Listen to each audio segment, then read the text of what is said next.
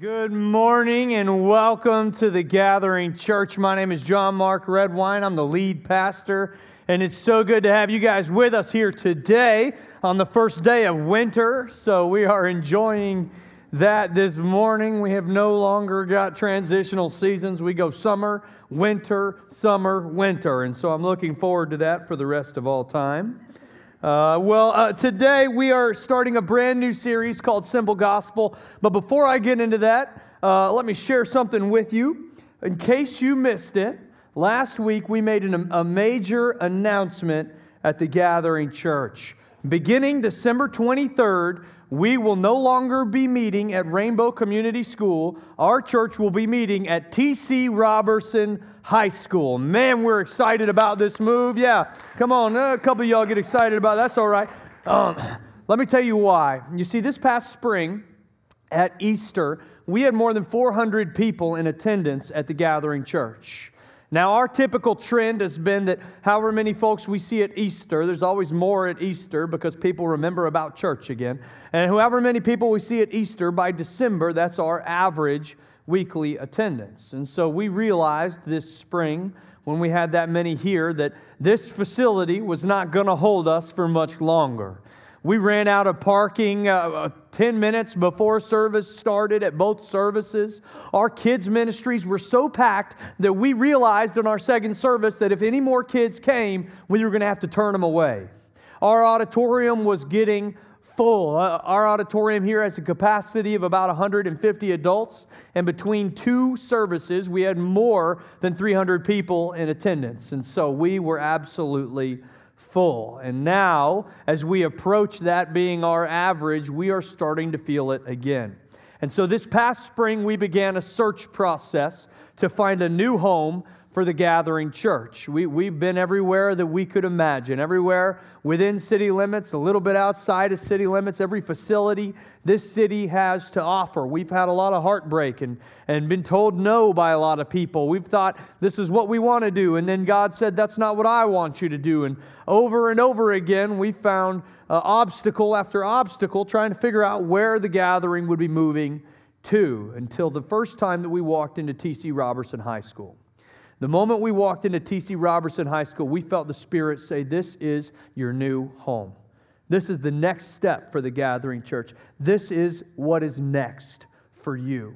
The staff at that school has been hospitable, kind, and welcoming to us from the very beginning. They've been accommodating. They are excited, as we are, for us to partner with them over the next coming years. And in fact, this facility has so much parking uh, that I would encourage you to stop carpooling. Every person may drive their own car in order to help our parking lots look fuller. We've got more kid space than we know what to do with. Let me tell you something at the gathering, we will never, ever, ever turn a child away. We will never tell them there's no room for you here. We don't just babysit in our kids' spaces. No, we tell kids that they were made by a father who has created them with a purpose, and we have got incredible facilities to do that in at, Rain, at, at TC Robertson. And, and then finally, the auditorium has seating for more than 350 adults. We are so excited uh, just for, for what this means for the future of our church. We believe we'll be able to grow there for the next couple years, and so we are so excited uh, for the future at the gathering at TC Robertson High School. Now, in order to do this move well, we're going to be raising $75,000. Now, this week, uh, we'll be emailing out a sheet with a clear breakdown of what the money's for. I won't be going into a lot of detail about that here. I know there's a lot of you that are visiting and, and checking this out, and, and we, we, we know you don't care about all those details. And so, if this is your family, if this is your home, you can check your inbox for that this week. But the bottom line is that it's a bigger space. So, in order to bring the same level of excellence that we do here at Rainbow, we're going to need to add a lot to the auditorium equipment, some to our classrooms for kids, to new signage, and we'll be needing to do some marketing in order to let people in our community know that the gathering is moving and to let new people know that the gathering is here to stay. We're calling this the forward offering and it'll be on November 11th. Now, if you know me, if you know the gathering, you know we don't do a lot of fundraisers. We don't ask for money. In fact, I don't even want to ask you for money in this situ- situation. Instead, I would ask you to ask God. ask you to spend the next couple weeks praying about, fasting over, meeting with your family, just as our staff is with our families, about what your part will be in giving to this forward offering. Uh, uh, our uh, online giving is already up, it's got forward offering in there. You can go online and give anytime, uh, but we will be doing that in, in service here on November 11th. We are excited about what the future holds, and we hope you'll partner with us. Now, today we're starting a brand new series called Simple Gospel. Here's what it looks like it's just two weeks and two different, clear, as simple as I can make them, presentations of what the gospel message is. This week, I want to kind of talk about the theology of the gospel. What is the gospel? What does it mean? What, why do we keep using that word? What, I want to talk about the theology of the gospel. Next week, I want to make it personal. So to, the, today is, is titled Why Jesus. Next week is titled Why Me. I want to spend a little bit of time next week sharing my story and talking about why Jesus is so important in my life. And today we're going to break down a little bit of why he's important for all of us. Here's why this matters no matter where you are in your spiritual journey. 1 Peter 3:15 says this, "But in your hearts revere Christ as Lord. Always be prepared to give an answer to everyone who asks you to give a reason for the hope that you have. Here's what you need to know when you live your life following Jesus, you're going to transform and change. He calls you to find freedom, to discover your purpose, and to make a difference. And what that looks like to other people in your lives is hope lived out loud. What they're going to see in you is the hope they've been searching for all of their lives. And so people will ask you about the hope that you have. And when you live your life in worship, that's what it means to revere Christ as Lord, to live your life in worship, in wonder of Him. His goal is that we would have a clear answer to give them when they ask. And so I want to simplify it. I think a lot of times we think this message that the church brings is complicated. We think it's filled with a lot of things that we can't understand, but I believe the message is simple, and I want to simplify it for us this morning. If you already follow Jesus, I hope this series encourages you and reminds you of the gift you've been given and gives you clarity around how to communicate about the hope you have. But if you don't follow Jesus, I hope that through the next couple weeks that you will. I hope that over the next couple weeks that you'll learn who he is, why he came, and exactly what it means for you. So here's the gospel in very simple terms. If I had to put it in one sentence, it would be this because of Jesus, we can have real relationship with God. And I mean personal relationship. I mean the kind of relationship that a child has with the father, the kind of relationship that one person has with another. With another. You see, God created us to have relationship with Him. When you were made, you were created with two needs. Both of them are relational needs. One is the need for relationship with the Father, and the other one is the need for the relationship with others, with people, and that's fulfilled in the church. You see, we're all searching to fill these needs. We're looking everywhere that we can. We're searching high, we're searching low, we're looking in people, we're looking everywhere to fill these needs that we have. But those needs can only be filled by real relationship with God. And out of that relationship comes freedom from the sin, the shame, and the guilt you've carried your whole life. Out of that relationship comes a realization that you were made for more, that you were made to do work in relationship with the Father, for with an assignment to do that would glorify Him and serve others. And when you start living in that life that He's created you to live, you will find the satisfaction that you have so desperately searched for your entire life. So let me break it down a couple ways for us this morning. Our goal is that you would begin to understand that because of Jesus, in the words of Ephesians 1:18, that we would begin to grasp the immensity of this glorious way of life that he has for his followers. So number 1, God created us to be in relationship with him. From the very beginning this was the plan that God and man would be in relationship together. God created man to be in relationship with him, working with him, worshiping him. That's what we were made to do. See, I think a lot of our lives are spent trying to figure out why. What's our why? Why are we here? What's the meaning of all of this? What, what do I exist for? And the answer is very simple. We were made to exist in relationship with God and with people. Relationship is the why. We see it in Genesis, in Genesis 2 2:15, in the story of God creating man. It says, "The Lord God took the man and put him in the garden of Eden to work it and take care of it." God and man working alongside one another in relationship with a purpose. Over and over again, we see God pursuing relationship with us. Genesis, God makes a promise with Abraham to be in relationship and to, to make him a nation of people in relationship with God. In Exodus, God calls his people to live with him in freedom forever.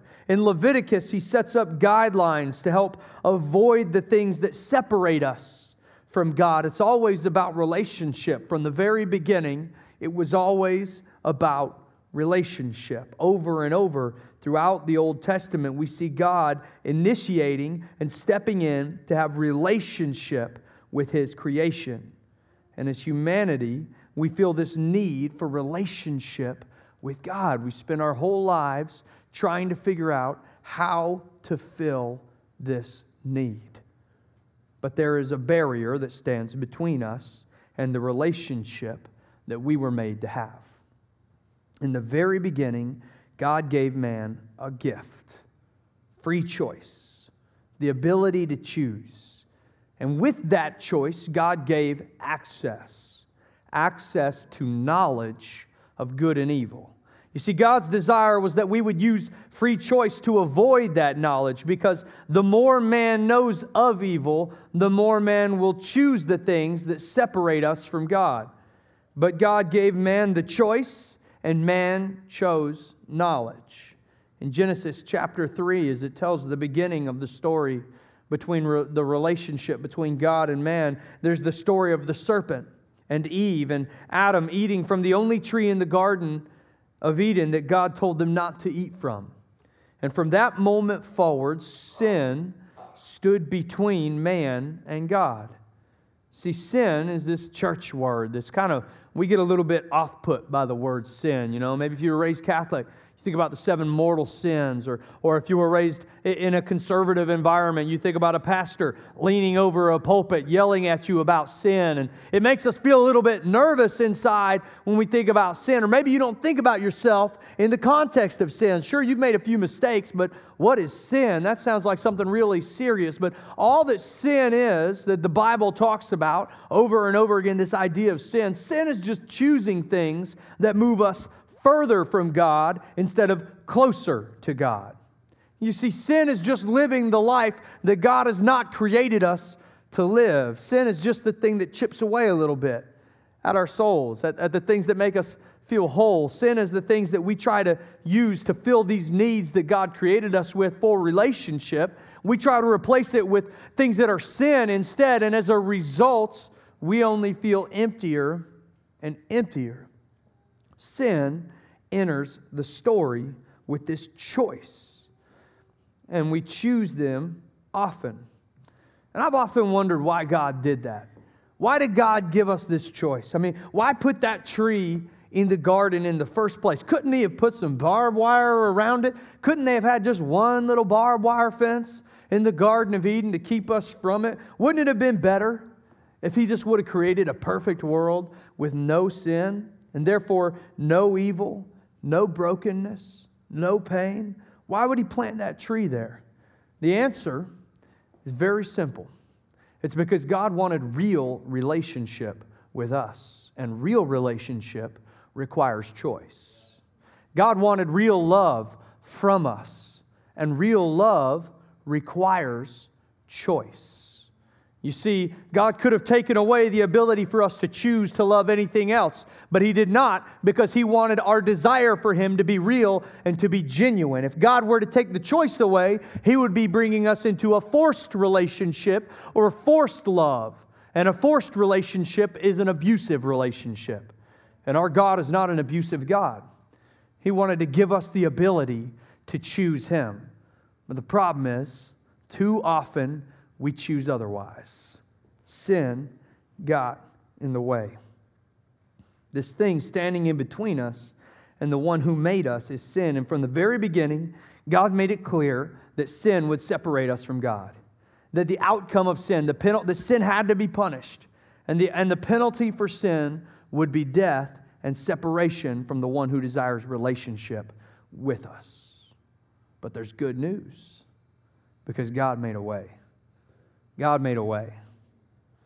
See, God showed grace through acts of redemption from the very beginning of the story. Now, maybe one of the ways you've complicated the gospel is that when you look at the Bible, you believe that there's Old Testament God and New Testament God, and that they're very different. It's kind of like the change that happens to your parents when they become grandparents, right? It's like when you were a kid, everything was all discipline. You know, you had to go to bed at 7 p.m., and if you showed your face out of that door, your face was removed from your body, you know? But then you send your kids away to stay with mom and dad, and you come in at 11 p.m. and they're just hanging out saying, Hey, what's going on? And you're like, Where were these people when I was being raised? You know, something happens when you become a grandparent, people change, right? And we just look at the God of the New Testament as grandparent God, and we look at the God of the Old Testament as mom and dad God. But it's not like that. There's no difference between the God of the Old Testament and the God of the New Testament. God's name is Yahweh. Yahweh means I am, which means I am the same yesterday and today and tomorrow. God never changes. You see, in the Old Testament, what we, what we see a lot of times is just God's wrath, and we think the Old Testament is just filled with all these stories of God's wrath. But what you're missing is that those, those stories aren't stories about God's wrath, they're stories about God's redemption. You see, over and over again, the narrative of the Old Testament is this God gives man choice. Man chooses not God. God punishes the sin, and then he reaches in with redeeming grace and says, Come back into relationship with me. And man comes back into relationship with him, and then all of a sudden, man chooses not God again, and God punishes the sin, and then he reaches back in with redeeming grace and says, Come back into relationship with me. And it goes on and it goes on over and over, and then God gives the law, and he says, Just live this way and we won't have any more problems. We can be in relationship with one another. But the problem was, all the law did was show us how bad we are at following rules. And over and over again, man breaks the law, and God gives more chances at redemption. You see, the God of the Old Testament and the God of the New Testament are one and the same. And from the very beginning, it was always about Jesus. He was coming. From the beginning of the story, God knew that there had to be a change that he was going to have to make a way, that we weren't going to be able to do this on our own, and that he was going to have to step in on our behalf. He started to reveal that this was his plan all the way in Genesis, even with Adam, but even outside of Adam in the story of Abraham and his son. See, Abraham had a son named Isaac, and God said, Abraham, I want to test how much you love me. I want you to sacrifice your son to me. So Abraham brings his promised son, his only son, the, the, the, person he loves the most in the world, up onto an altar on a mountain and prepares to make this sacrifice. But just before he sacrifices his only son, who he dearly loves, God stops him and says, Wait, I would never ask you to do that. Instead, I'm going to provide a lamb for you. And you see, that was Jesus. That was the first time we see a clear picture of what God was prepared to do for us, to get in the way, to step out and make a way for us to heal relationship. You see, God knew that when given the choice, we would not always choose that which is good. But his desire for relationship with us was so great, is so great, that he just couldn't leave things up to us. So he sent Jesus. In, in the Old Testament, in order for uh, man to make up for sin, in order for us to make up for the sin that we would inevitably commit over and over again, the priests of the Old Testament would make a sacrifice on our behalf. See, a person would bring their best lamb or livestock and their, or their best crops and something that is pure and clean and our absolute best, and we would give it to God as a sacrifice that would take our place and take the penalty of death that sin requires. This is called atonement. You ever hear the word atonement in the church? It's just a fancy word that means replacing you for something else. It's allowing something else to take your place and your penalty. That's atonement. But this system of atonement was always just a band aid. It, it didn't really lead to a relationship. It made it possible for us to approach God. But relationship isn't built on approach, relationship is built on presence. And, and with this system of atonement, we could never enter into the presence of God. Because even though this sacrifice would give us grace for the sins behind us, there were sins ahead of us that would separate us from God again. And so his presence couldn't remain. And so his, his presence couldn't exist in us yet. So it remained in the temple. There was a, a curtain in the temple that was six feet thick that separated the presence of God from the people of God. And they could approach God in worship, but they could not dwell in his presence. And this was a problem because our God is a relational God who desires relationship, not approach. And so he had to make a way. There needed to be one sacrifice that was so complete, so full, that an atonement that was so perfect that it would cover every sin behind us and every sin in front of us.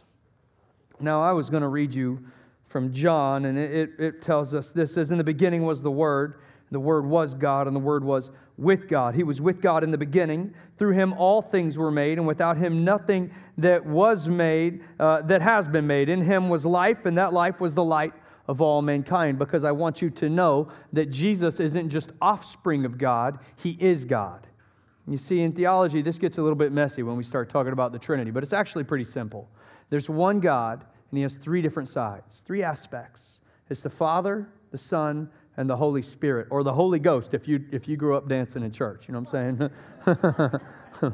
the Holy Ghost. And so we're going to find out which one's preaching this morning in just a minute.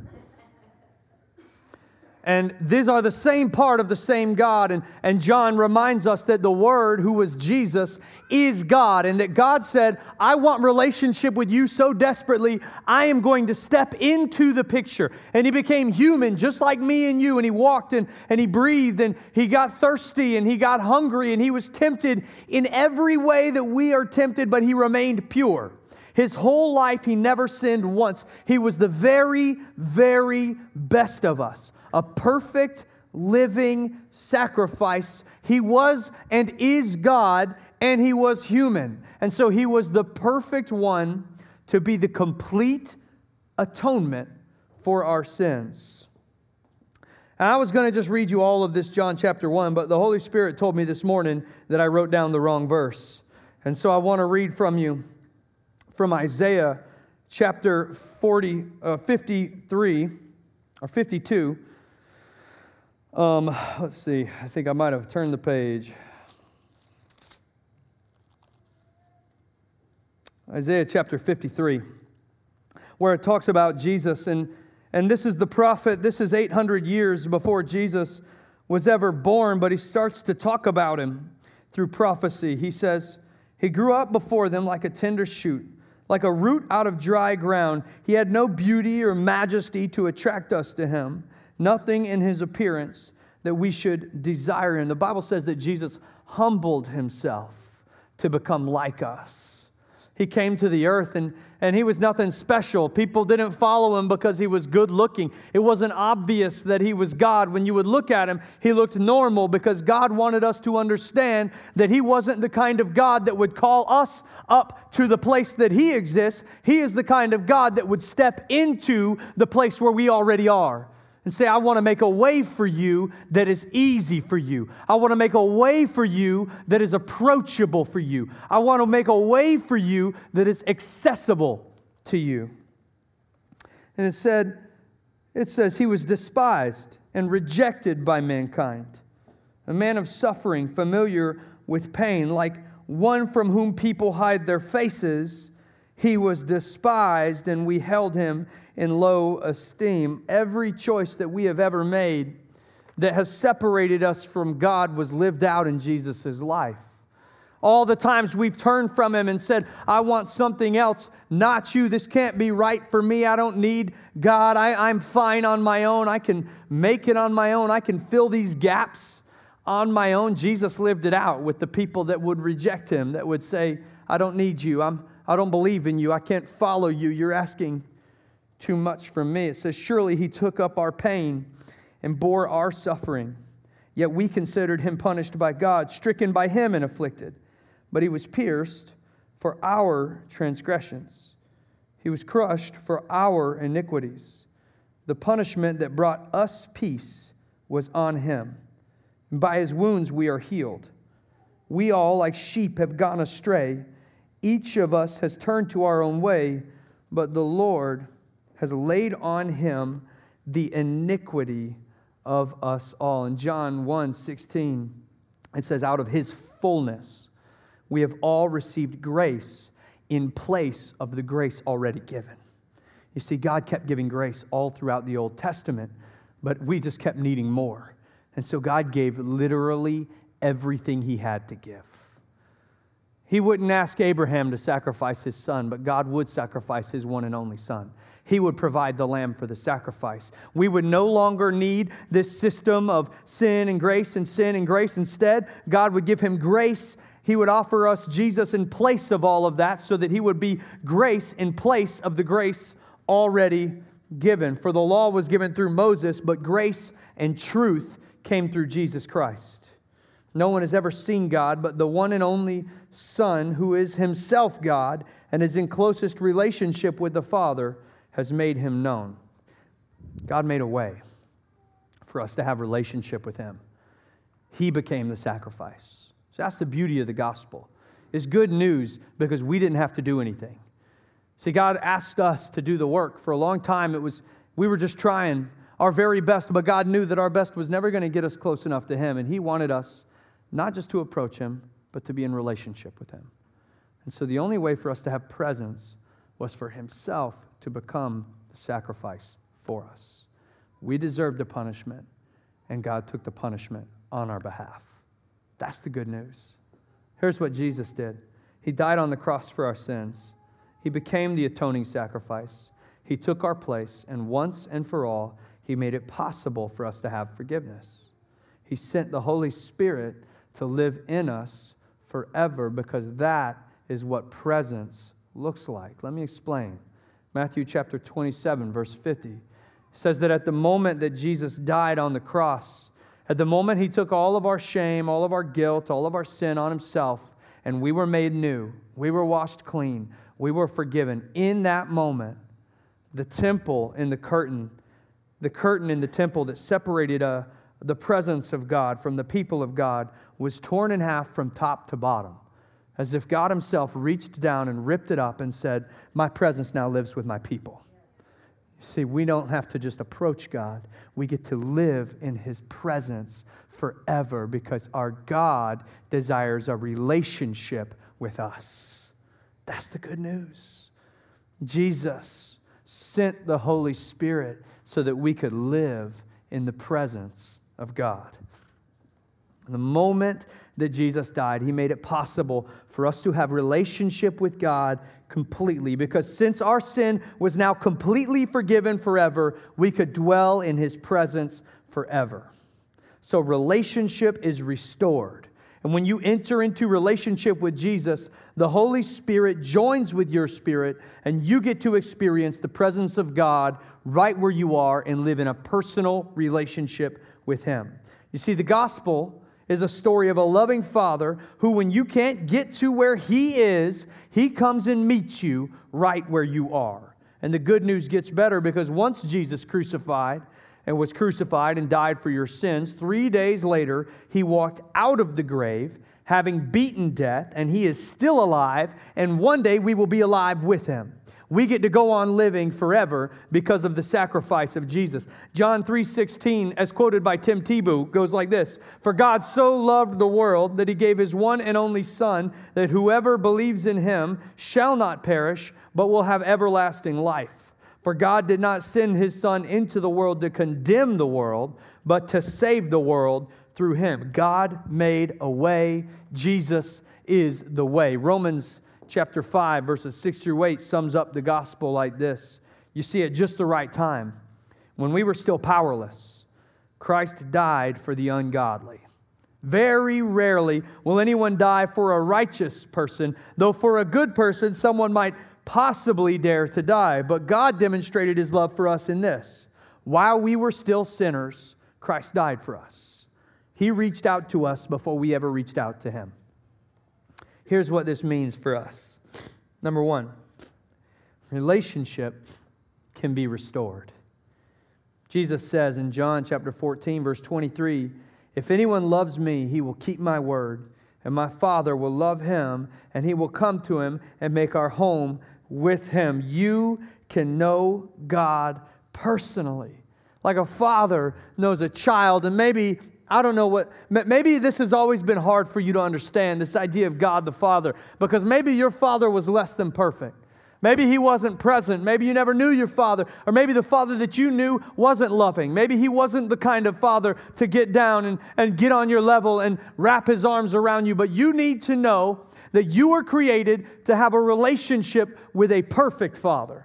The kind of father who, when you are hurting, wants to get down on one knee, look you in the eyes, and say, Tell me where it hurts. Tell me how I can help. The kind of father who wants to say, It doesn't matter where you've been, it doesn't matter what you've done, you're mine and I love you and I want you here. This is who he is. He is a perfect and loving father who desires relationship with you.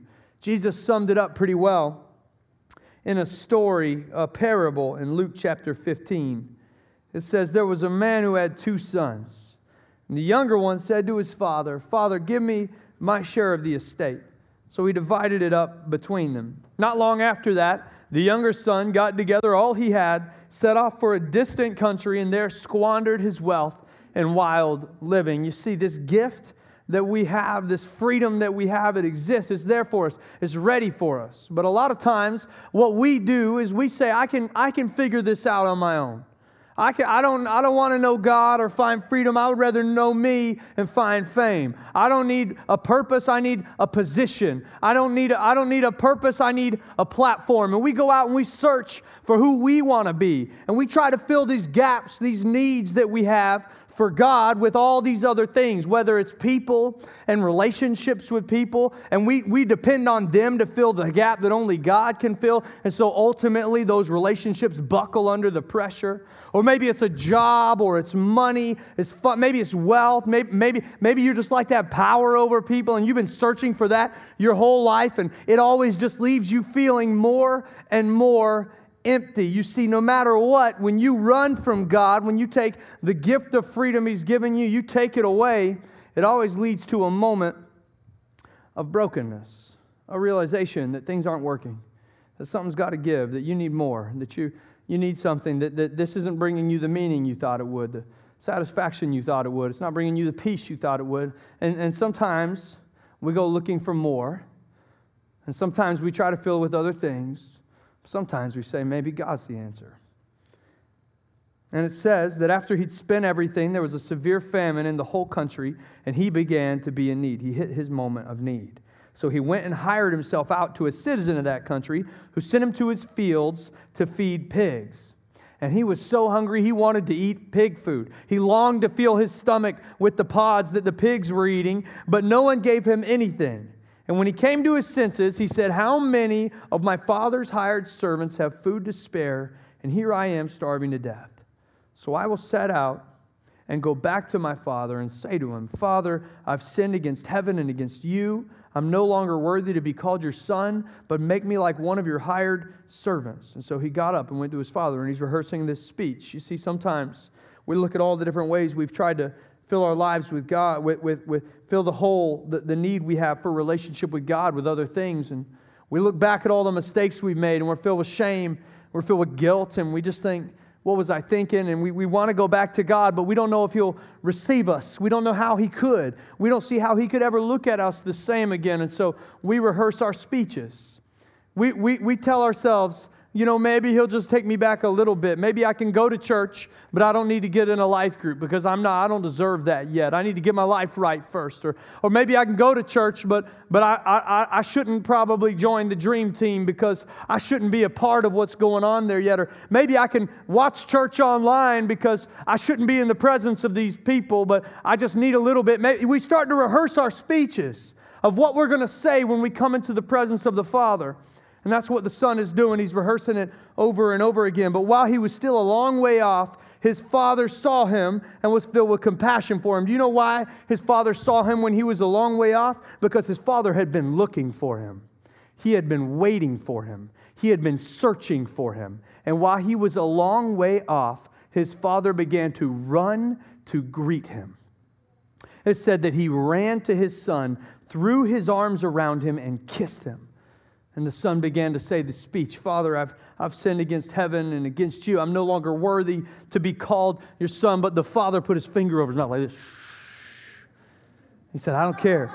I don't want to hear it. He said, I don't need I don't need all that. I don't need your excuses. I don't need your reasons. Stop your speech right now. Somebody go get the fattened calf. Somebody get, get his my best robe, throw it around and put my ring on his finger. Listen, we're having a party tonight because my son is home. My son is home. You see, the father just wants to celebrate because he has been waiting for the moment his son would come home. You need to know relationship can be restored. You don't have to do anything, you don't have to earn it, you don't have to get your life right before you get into relationship with God. You don't have to have a speech prepared. You've just got to cross the field, and he will bring about a celebration on your behalf. The, the, the, the last part of this story, it says the, the, the other son got a little bit jealous and it says, My son, the father said, You're always with me, and everything I have is yours. But we have to celebrate and be glad because this brother of yours was dead, and now he is alive again. He was lost, and now he is found. See, because of Jesus, we get to run into the arms of the Father and be, great, be greeted not with blame or questioning or a list of everything we've done wrong. We get to be greeted with a celebration, with a feast, with a warm embrace because we're made new and relationship is restored. Second, and this is the good news sin is forgiven. All of it, completely, 100%. You don't have to live with it anymore. Do you know what grace is? Grace isn't earned, bought, or bargained for. Grace is given freely out of compassion and goodness. Grace is what Jesus gives us on the cross. It's not partial, it's not with conditions, it's complete and unconditional. Ephesians chapter 2 verse 8 says, "For by grace you've been saved through faith." It's not your own doing. There's nothing you can do to earn it.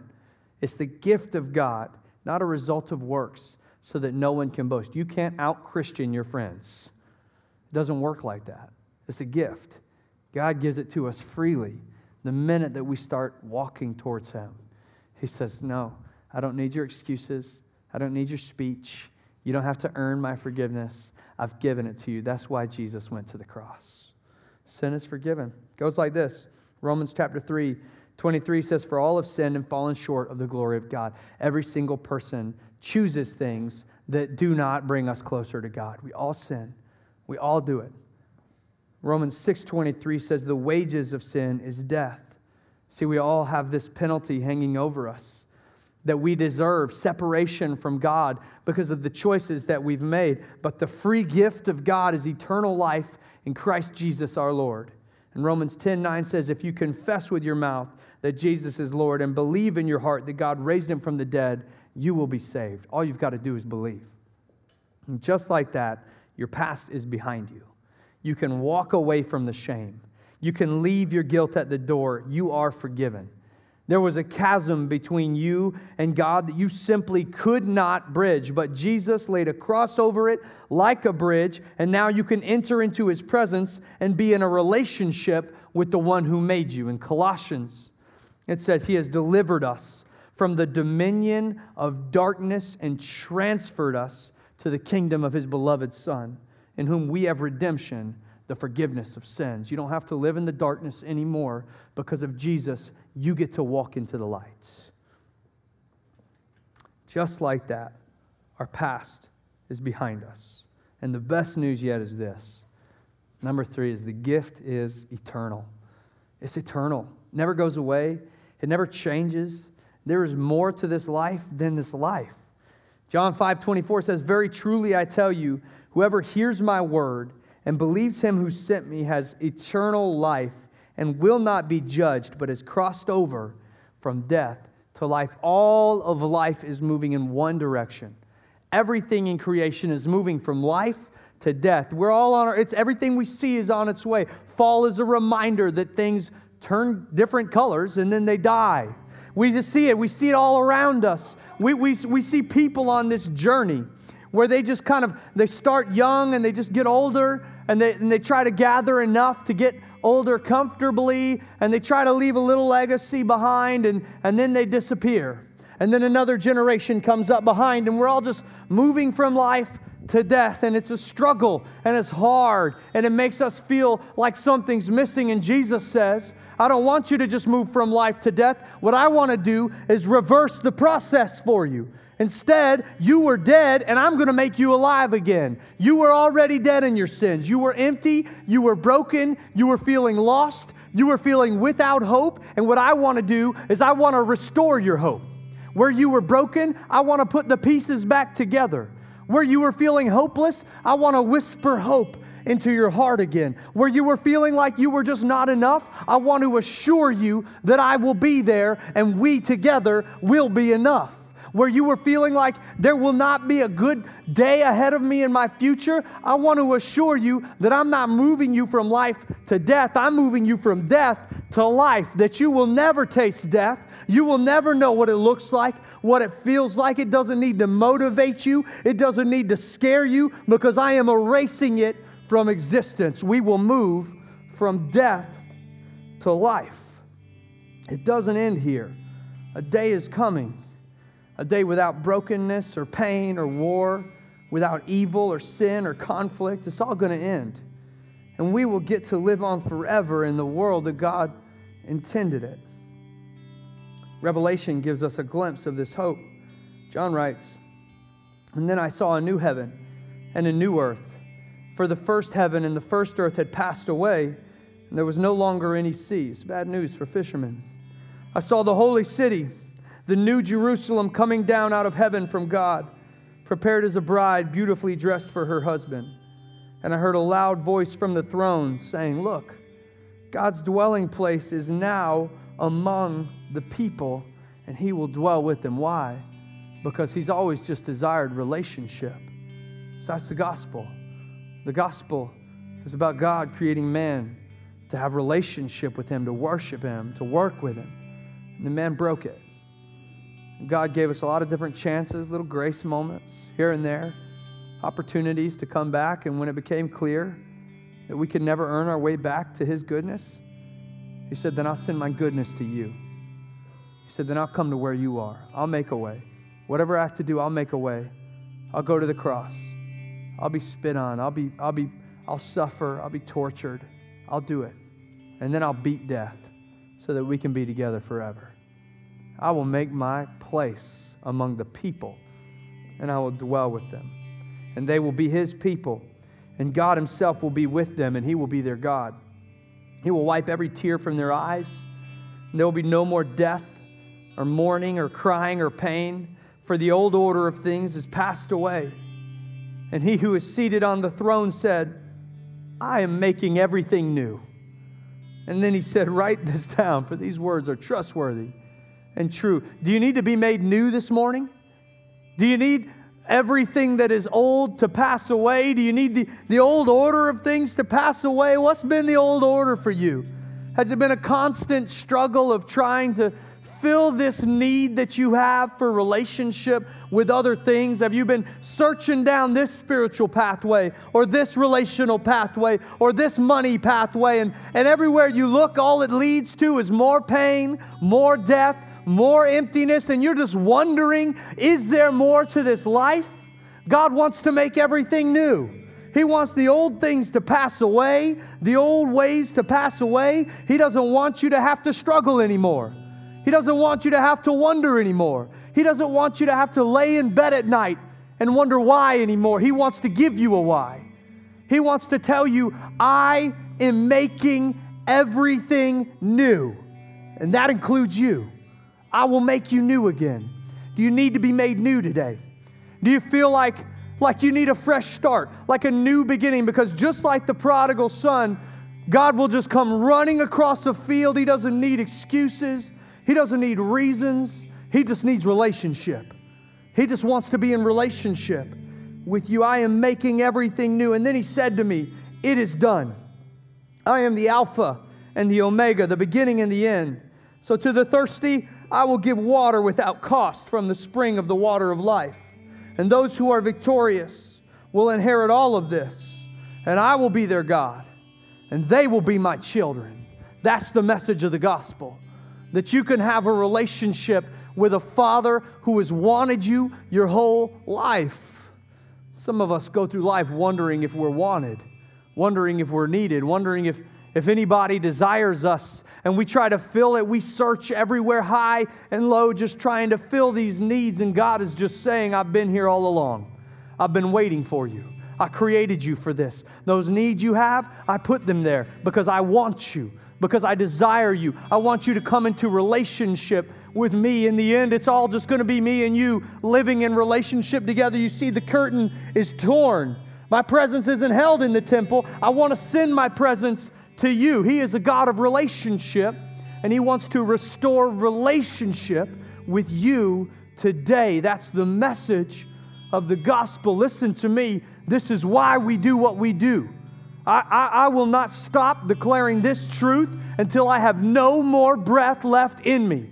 I will keep declaring this message. I will keep leading people into this relationship. I will keep helping people find freedom, discover their purpose, live the life they were made to live with every breath that I have until every person in this city knows the name of Jesus and walks into the relationship he restored for them.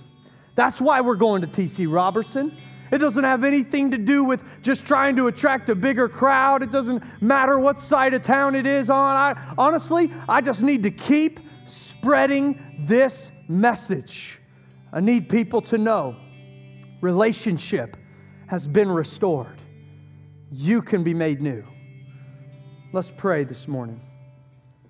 Heavenly Father, we thank you so much for who you are, God, and, and what you've done for us.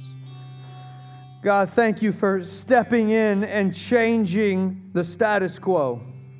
God, for, for making a way for us to be forgiven once and for all. God, for making a, a way for us to have relationship, God.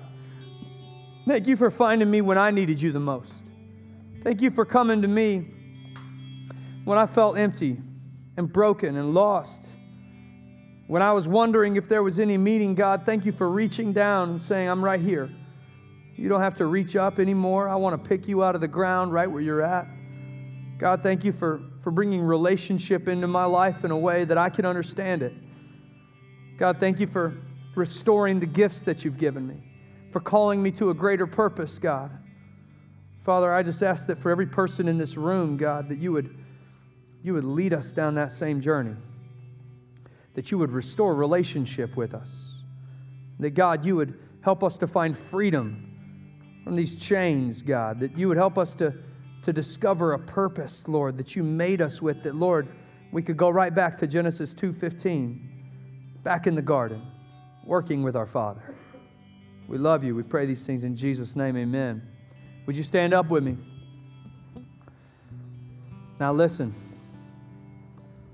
If you're in here this morning and you've, you've not made this decision yet, maybe you're still You've been walking down all these different paths trying to fill these gaps that exist in your heart, trying to, trying to fill this need for a relationship with, with so many different things. And maybe, maybe you've been wondering if there's more, if there's meaning, if, if all of this leads anywhere, if there's, if there's a reason for it. I want you to hear today that the answer is yes.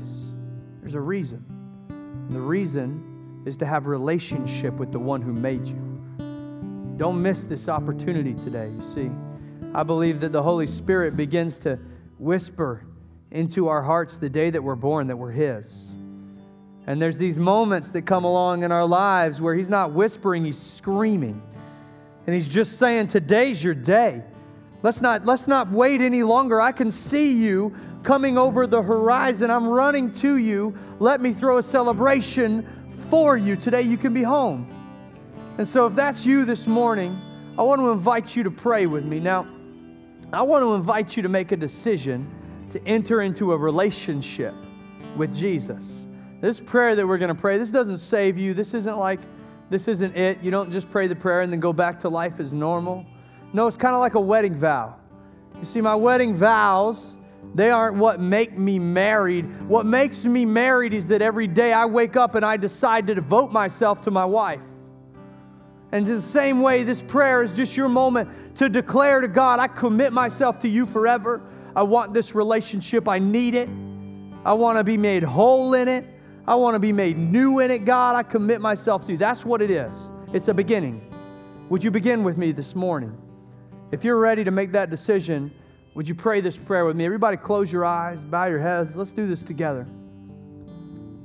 Heavenly Father, I give myself to you completely. Thank you for pursuing me.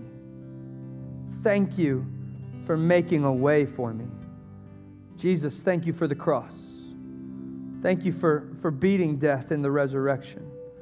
I confess that my sins are many and that I need you, Lord. I give myself to you. I want to be in relationship with you from this day forward. This is just the beginning. In Jesus' name, amen. Amen. Come on, somebody. Come on, somebody. Listen, what the Bible says is that every single time one person, just one person, makes the decision to walk from death to life, to, to start moving forward in relationship with Jesus, all of heaven breaks out in celebration because you've been found. What was lost has been found. What was dead is alive again. Kill the fattened calf. It's time for a party. And so we want to celebrate with you. Yeah.